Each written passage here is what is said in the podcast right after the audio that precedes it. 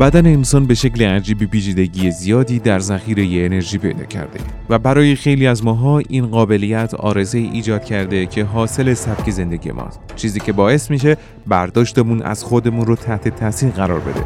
اضافه وزن و آرزو و تلاش برای کاهش وزن دغدغه خیلی از ما شده که پیرامونش سوالات زیادی رو ایجاد کرده.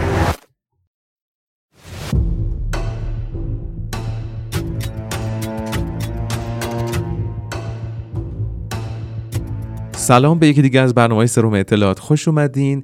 امروز سراغ یه موضوعی رفتیم که همه ما مبتلا بهش هستیم. و امروز در خدمت با سلام دکتر آرمان عرب هستم متخصص تغذیه و رژیم درمانی و امروز در خدمت شما هستم با بحث جذاب و شیرین کاهش وزن و تغذیه. و من خیلی ممنونم که شما آمدین واقعا باعث افتخار تو این برنامه حضور شما. به عنوان اولین سوال خیلی هممون اینو شنیدیم و واقعا نمی‌دونیم یک پیش انگاره یه توجیه یا یک واقعیت غیرقابل انکاره که بعضی از ماها ژن چاقی داریم آبم می‌خوریم چاق میشیم. بعضی از ماها ژنمون اینه که هرچی بخوری چاق نشی. از اونا کم میشه آدمو بهشون حسودی میشه.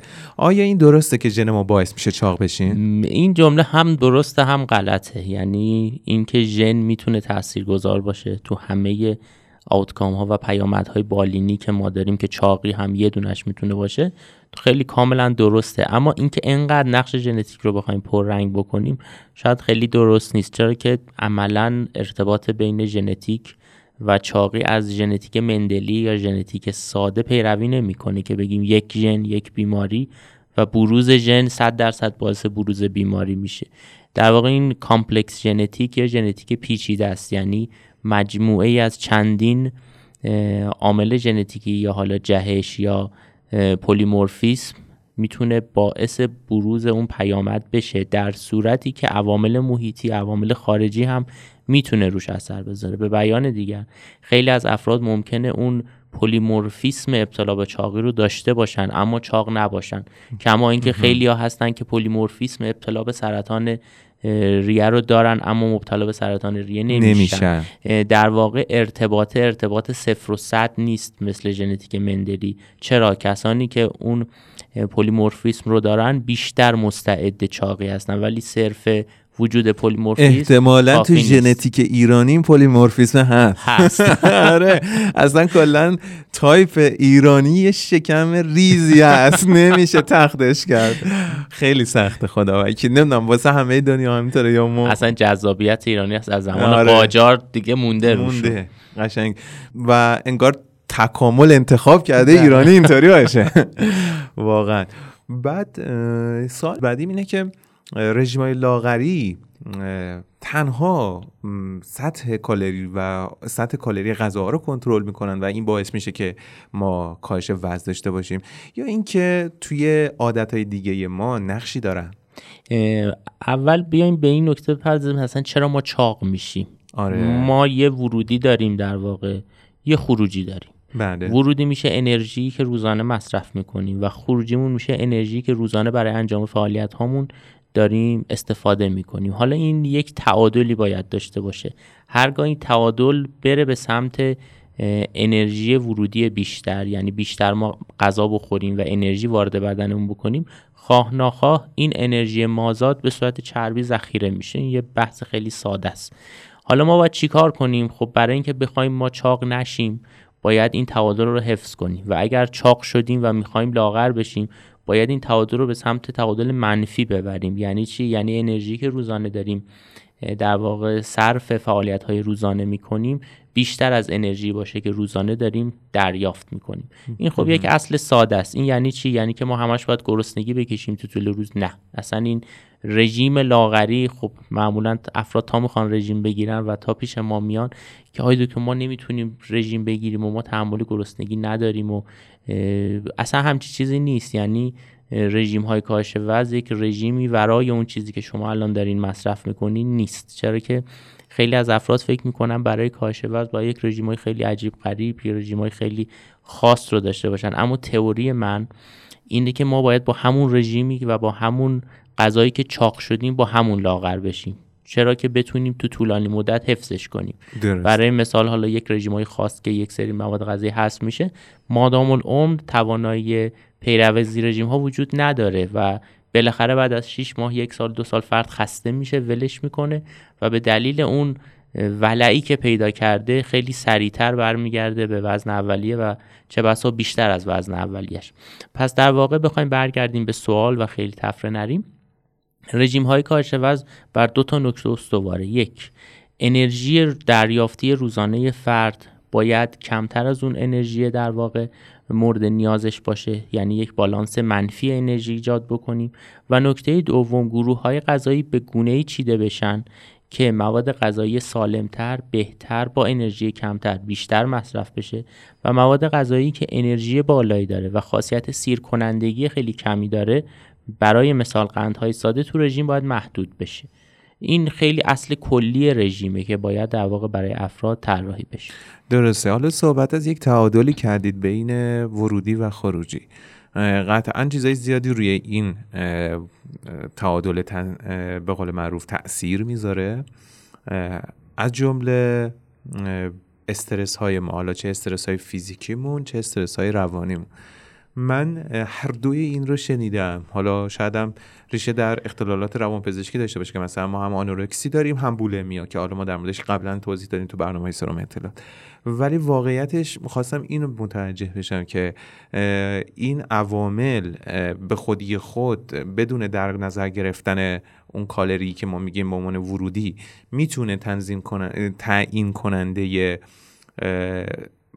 توده بدنی ما باشه این که تعیین کننده توده بدنی باشه می‌تونه اما بیشتر از اونی که استرس افسردگی استراب و به خدمتتون میگم در واقع اون اختلالات خلقی که خیلی هم الان شایع تو جامعه ما یک اثر دوگانه داره یعنی یه سری بیماران با داشتن استرس با داشتن استراب روی میارن به پرخوری های عصبی بله. روی میارن به خصوص به قند و شکر و منابع قند ساده. چرا که خب به واسطه افزایش تریپتوفان و سروتونین در مغز یه 20 دقیقه نیم ساعتی حالشون رو خوب می‌کنه و این یک سیکل معیوبی ایجاد می‌کنه. چرا که فرد بعد از 20 دقیقه دوباره روی میاره به خوردنش و این سیکل معیوب همینجوری ادامه پیدا می‌کنه. و نکته دوم یک سری از افراد هستن که با داشتن استراب و استرس و افسردگی نمی‌تونن غذا بخورن. خب این دو سر طیف هست دیگه. یعنی هم کاهش وزن داریم هم افزایش وزن داریم و گام اول برای در واقع اپروچ به بیمار دچار چاقی و اضافه وزن چک کردن همین حالات خلقی و روحیه یعنی بیماری که دچار افسردگی استراب استرسه حتما با توسط همکاران بررسی بشه ابتدا این در واقع هیته از مشکل برطرف بشه تا بتونه رژیم های غذایی اثرگذار باشه.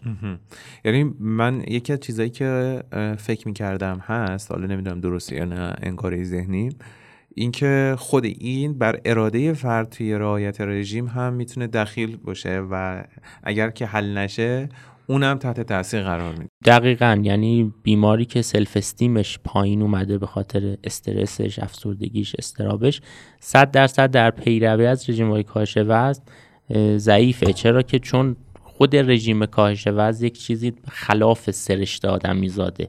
یعنی آدمیزاد زاده شده که غذا بخوره و خب حالا اومده پیش یک فردی که تازه با پرداخت هزینه اون بهش میگه نخور اینو آره. نخور اونو نخور. اصلا در واقع خلاف سرشت آدمی زاده حالا فردی هم که این عوامل و مشکلات زمینه روانی رو داره شاید خیلی سختره براش که بخواد از این عوامل خارجی تبعیت بکنه و یک سری از عوامل دیگه مثل خاله و عمه که حالا میگن این بار بخورش کال نداره همین یه بار بخور دیگه با این یه بار چاق نمیشه یه ذره برای سختره که بخواد مقابله کنه با این عوامل. دقیقا. می‌رسیم به قسمت مزنه گرفتن. بهترین رژیم غذایی چقدر می‌تونه کاهش وزن ایجاد کنه؟ همه بیمارا از من این سوال رو می‌پرسن بلا استثنا و واقعا هم هیچ جواب یکسانی براش وجود نداره. مثال می‌زنم من بیمار داشتم که رژیم ما معمولا یکسانه.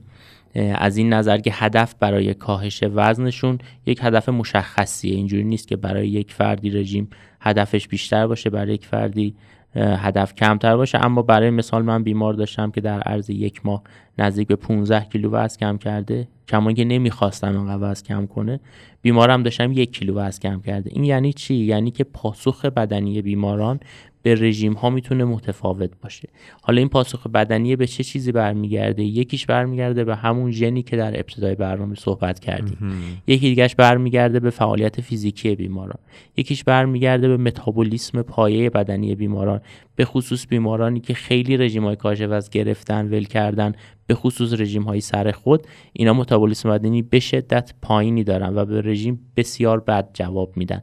پس در نتیجه به این نتیجه می‌رسیم به هیچ مقدار مشخصی وجود نداره و پاسخ بدنی بیماران تو این زمینه می‌تونه متفاوت باشه. یه چیزی گفتین تو ذهن من گفت بنگ. اینکه آدمایی که رژیمای سر خود می‌گیرن بعد از اینکه رژیماشون ناموفقه و مراجعه می‌کنن پای متابولیسمشون پایینه. درسته؟ 100 درصد. خب بعد راهکاری هم داره برای اینکه این برگرده؟ چرا متابولیسم پایینه؟ حالا جزء سوال شما نبود. اضافه کنم من. چرا بله. متابولیسم پایینه؟ یه پاسخ طبیعی بدنه. رژیم های کاهش وزن غیر اصولی معمولا دوست دارن در سریع ترین زمان بیشترین نتیجه رو بگیرن و در واقع از دو تا زمینه روانشناسی هم میان این افراد استفاده می‌کنن دیگه چون انسان ذاتا راحت طلبه. یعنی دو تا راه که به یک مسیر به یک هدف مشترک بخواد برسه معمولا ما راحت ترین راه رو انتخاب می‌کنیم. و نکته دوم هر جمله هر چقدر دور از حقیقت باشه و حالا بخوایم اسمش رو دروغ بذاریم جذابتر از حقیقته. بله. بس در نتیجه این شرکت هایی که حالا داروهای کاهش وزن رو میان داروهای غیر علمی رو طراحی می‌کنن یا رژیم های غیر علمی از این دو تا نکته میان استفاده می‌کنن تا افراد رو بکشونن به سمت خودشون. حالا رژیم کاهش وزن غیر اصولی چیه؟ مثلا رژیمی که به شما میگه فقط آب بخور نمی‌دونم فقط میوه بخور نمی‌دونم. فلان گروه های غذایی رو حذف کن. شما زمانی که بدن رو با یک کمبود انرژی خیلی شدید مواجه می‌کنی دقیقا. بدن چه اتفاقی درش میفته بدن فکر قحطی اومده. متابولیسم بدنی رو به شدت میاره پایین که بتونه زنده بمونه. حالا این متابولیسم بدنی به شدت پایین باعث میشه که در طول زمان شما با اندک خوردن مقداری غذا هم چاق بشی. چرا که بدن عادت کرده با اون اندک غذا زنده بمونه. پس به مرور زمان این رژیم های غذایی کاهش وزن که با گرسنگی شاید همراه متابولیسم بدنی رو به شدت میاره پایین. حالا چه چیزی متابولیسم رو می‌بره بالا؟ ما یک سری دارو داریم. خود فعالیت های فیزیکی هست یک سری ورزش های خاص هست. اینا همه کمک می‌کنه. یک سری رژیم های غذایی هست که در کنار هم تلاش می‌کنیم متابولیسم بدنی فرد رو ببریم بالا. یعنی اون مشکلی که تازه خود فرد به وجود آورده رو باید اول برطرف بکنیم تازه بتونیم رژیم های کاهش وزن رو طراحی بکنیم که وزن بیمار بیاد پایین. سوال بعدی من خیلی از این فضا دور نیست.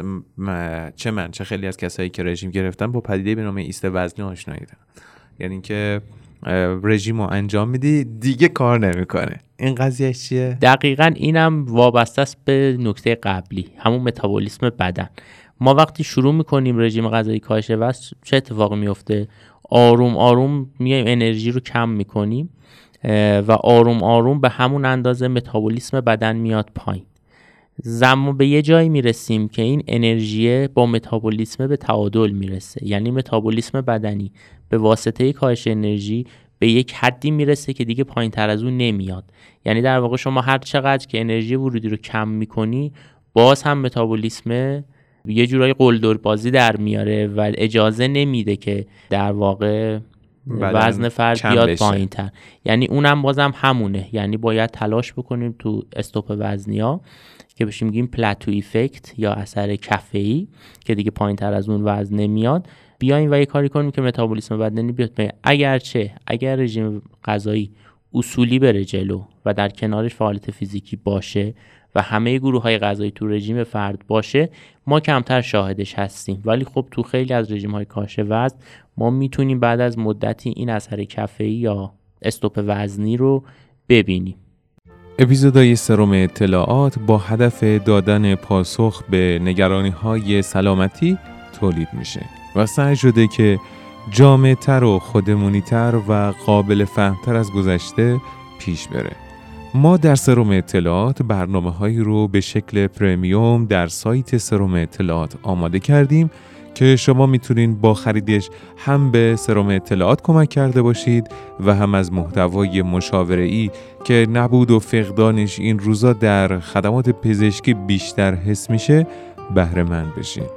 همچنین با معرفی پادکست سرم اطلاعات بزرگترین حمایت رو از ما کرده باشید. آدرس سایتمون اینفو خط تیر دات آر هست و آخرین اپیزود پرمیوم هم در خصوص رژیمای افزایش وزنه که انتهای همین اپیزود تیزرش رو میشنویم. این رو هم بگم و ادامه اپیزود رو بشنویم که به عنوان یک پزشک خیلی خوشحال میشم که جامعه کادر درمان چه پزشکان، پرستاران، جامعه توانبخشی فیزیوتراپ، گفتار درمانی و هر کسی که داره به بیمار کمک می‌کنه بتونه مدیومی ای در اختیار داشته باشه و یه کمی کمکی که می‌کنه رو توضیح بده و این ارتباطه ایجاد بشه. بلا شک سرم اطلاعات برای من. همچین موضوعیتی داره. ممنون از اینکه حمایت می‌کنین. بریم که ادامه اپیزود رو بشنویم. من این سوال رو از دل مریض ها آوردم. چون سوالیه که خودم نداشتم. میگه که توصیه این که تنها من رژیم رو رعایت کنم اکتفا کنم به همین رژیمی که به من دادن کفایت می‌کنه برای کاهش وزن من. البته توی صحبتاتون گفتیم فعالیت فیزیکی و اینها تاثیرش 15 کیلو و 1 کیلو اینها با بحث ژنتیک. ولی اینجا به صورت پکیجی در خصوص همش صحبت کنیم لطفا. ما یه قانون داریم قانون 70 سی بهش میگیم. حالا بعضی کتابا 80 20 میگن بعضی 70 سی میگن. رژیم غذایی و ورزش یعنی تو یک پکیج کاهش وزن رژیم غذایی می‌تونه 70 درصد تاثیرگذار باشه و ورزش 30 درصد. این حالا خب تو وهله اول فرد میگه پس ورزش نکنم. رژیم 70 درصد کار رو برای من می‌بره جلو ولی اینطور نیست. یعنی شما زمانی که شروع می‌کنیم به رژیم گرفتن یکیش همون بحث متابولیسم و استوپ وزنیه که اگر ورزش در کنارش باشه دیرتر به اون قضیه می‌رسیم و ممکن اصلا نرسیم به استوب وزنی. و نکته دوم بحث عضله است. یعنی شما زمانی که رژیم غذایی می‌گیرین بهترین رژیم غذایی هم یه کوچولو تحلیل عضله. تحلیل عضله میده. هر چقدر سن شما بالاتر باشه این تحلیل عضله شدید تره و در نتیجه برای اینکه از افتادگی پوستمون از تحلیل عضلانیمون بخوایم جلوگیری بکنیم و خود روند کاهش وزن رو بخوایم تسریعش کنیم حتما باید ورزش در کنارش باشه خب ترجیحمون هم یک ترکیبی از ورزش های حوازی و بی حوازیه و این سال که برگشت وزن به چه دلایلی اتفاق میفته حالا در کنار اینکه صحبت کردیم تاثیر کفه رو چه چیزای دیگه می‌تونه معکوس کنه این قضیه رو؟ مهمترین عاملی که به نظر من باعث میشه اون بازگشت وزن اتفاق بیفته خستگی بیماران از رژیم غذایی چرا خسته میشن؟ چون خیلی از رژیم های ما یک رژیم های غذایی که یک فشار مضاعفی به بیمار وارد می‌کنه. یعنی چی؟ یعنی ما یک سری رژیم غذایی داریم که بر اساس کالری یعنی چی؟ یعنی یک کالری برای بیمار حساب میشه. به بیمار میگیم که خب انقدر مثلا صبحانه انقدر کالری داری نهار انقدر شام انقدر میان وداد انقدر و آموزش بهش میدیم و باید بیمار بشمره کالری ها رو. خب بیمار یک ماه دو ماه ماه اول خیلی شور و شوق داره. همینجوری که میره جلو این شور و شوقش کمتر میشه و این شور و شوقه تبدیل میشه به خستگی و استرسش. یعنی بعد از اون هر چیزی که می‌خواد بخوره باید هی کالریش رو بشموره. هم استرس داره که کالری بیشتر مصرف نکنه هم بعد از مدتی خسته میشه. یعنی شمارش مداوم کالری مواد غذایی که امر خسته کننده ایه یک سری دیگه از رژیم های غذایی هستن که بر اساس گرم کار می‌کنن. یعنی گرم رو در واقع اون فرد رژیم که می‌نویسه برای فرد مشخص می‌کنه. حالا یه سری همکارا ترازو هم رو رژیم به بیماران میدن که وزن کنه هر چیزی که می‌خواد بخوره. نونش سیبش نمی‌دونم خب این هم مثل کالری شماریه دیگه بعد از مدتی خسته میشه. یک سری رژیم های دیگه هستن که منوی غذایی برای بیمار طراحی میشه. یعنی صبح شما این رو باید بخوری نهار برای مثال یک کف دست ماهی باید بخوری با انقدر مثلا سبزیجات انقدر نون. فرد باید برای خودش یک سری غذاهای خاص درست کنه. همه اینها تو طولانی مدت محکوم به شکستن. چرا که بیمار نمی‌تونه تا آخر عمرش از این رژیم های غذایی و شمارش مواد غذاییش پیروی کنه. چرا که یه جایی می‌رسه که دیگه خسته میشه. پس ما باید چیکار کنیم؟ بیمار رو باید همون سر همون سفره‌ای که نشسته و همون غذایی که خورده و باعث چاقی شده با همون سفره و با همون غذا باید وزنش کم بشه. یعنی چی؟ یعنی بیمار باید جوری آموزش داده بشه و بهش رژیم داده بشه که اگر تو رستورانه اگر دانشگاهه اگر سر کاره اگر خونشه اگر خونه بچه هاشه خونه بچه هاش آفرین هر جا که هست هر غذایی گذاشتن جلوش بدون شمارش بدون استرس بدون نگرانی بتونه غذاش رو بخوره. این باعث میشه که تو طولانی مدت چون تغییری تو دایتری پترن یا اون الگوی غذایی فرد ما ایجاد نکردیم اگرچه یک سری تغییرات ایجاد می‌کنیم ولی تغییرات خیلی فاحش نیست. خیلی فرد راحت تر می‌تونه از این رژیم های غذایی تبعیت کنه و کمتر به شکست مواجه میشه. خب پس یعنی تا آخر عمرش باید به اون رژیم وفادار باشه؟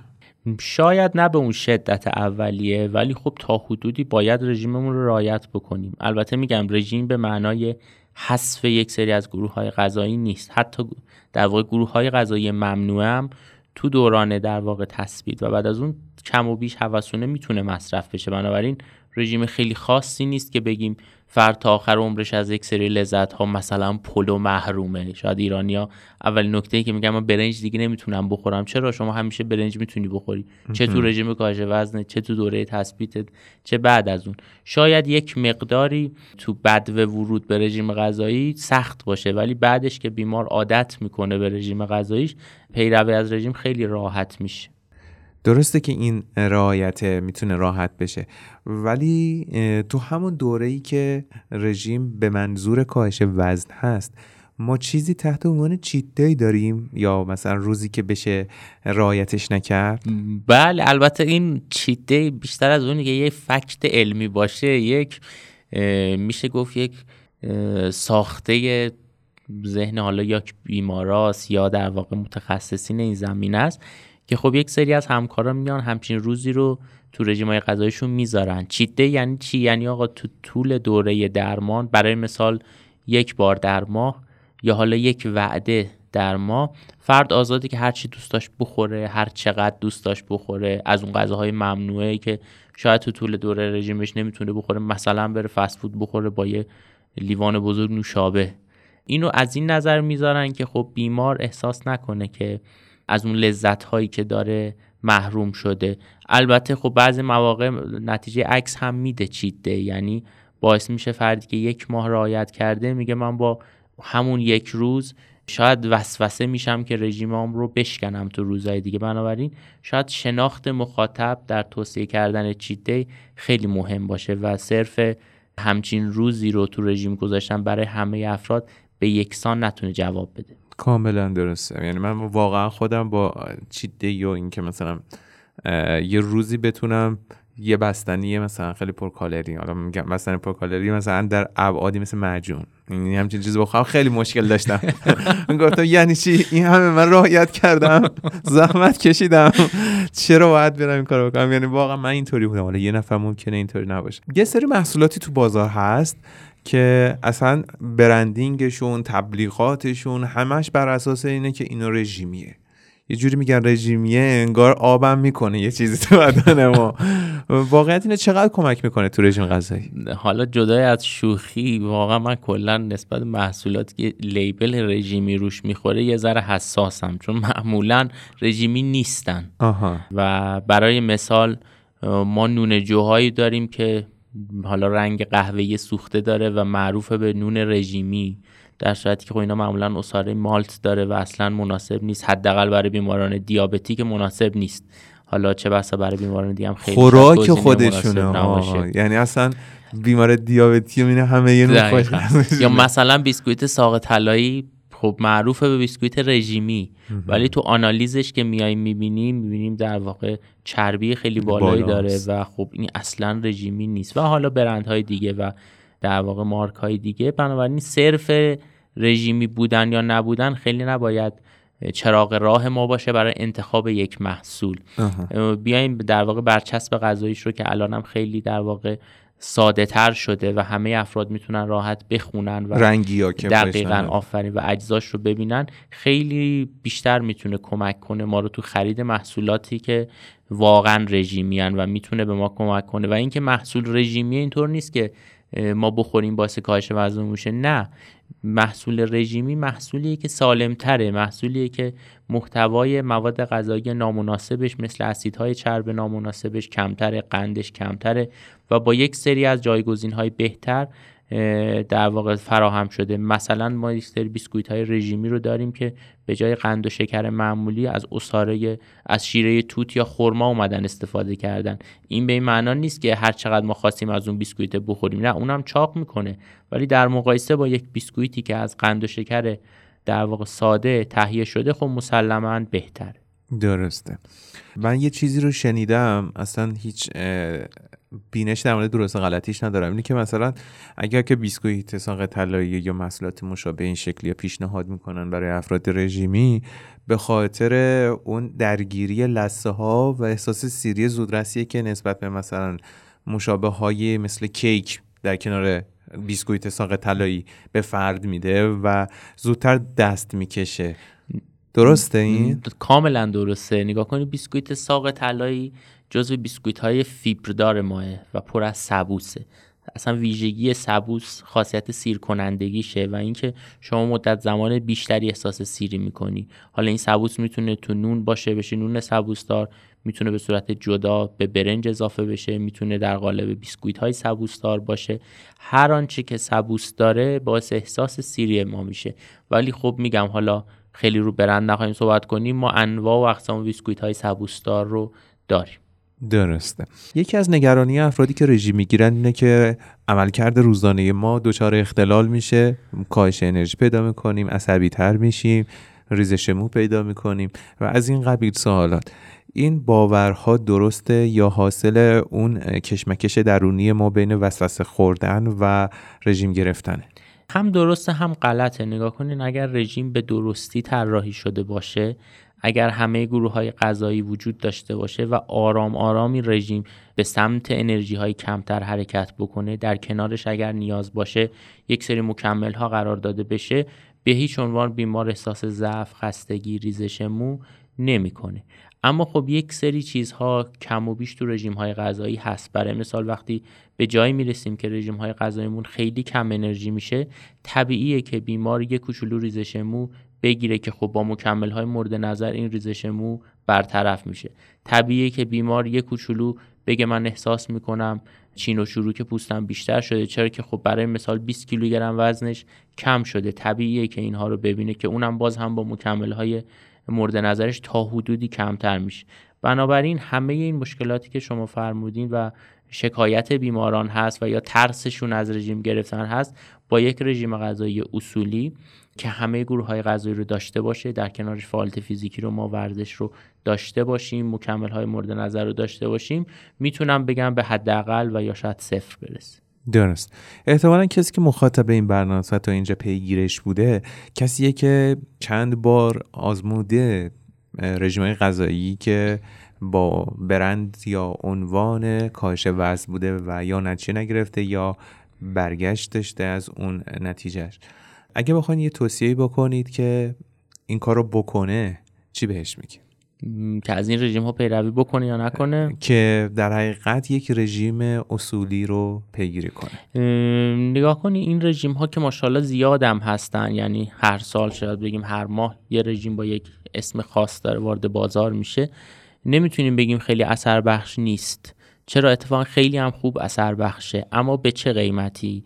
به اینکه بیمار دچار بسیاری از مشکلات و عوارض به خصوص کبد چرب میشه چرا که کاهش وزن سریع خودش یکی از عوامل خطر کبد چربه نکته دوم تمام این مشکلاتی که گفت فرمودین بیماران ازش میترسن مثل ریزش مو مثل خستگی مثل اختلال در عملکردهای روزانهشون رو ما همه رو با این رژیم های غذایی غیر اصولی می‌بینیم استوپ وزنی رو با این رژیم ها می‌بینیم و بسیار از مشکلات دیگه. و بزرگترین مشکلش اینه که اینا رژیم های پایداری نیستن. به دلیل اینکه رژیم های سختی هن و عملا با اون سبک زندگی ما زمین تا آسمون متفاوته. پس در نتیجه یک ماه دو ماه سه ماه شیش ماه نهایتا یک سال فرد می‌تونه از اینا پیروی بکنه. بعدش رژیم رو خانه ها ول می‌کنه خسته میشه و بعدش دوباره برمیگرده رو همون سبک زندگی قبلی که داشته.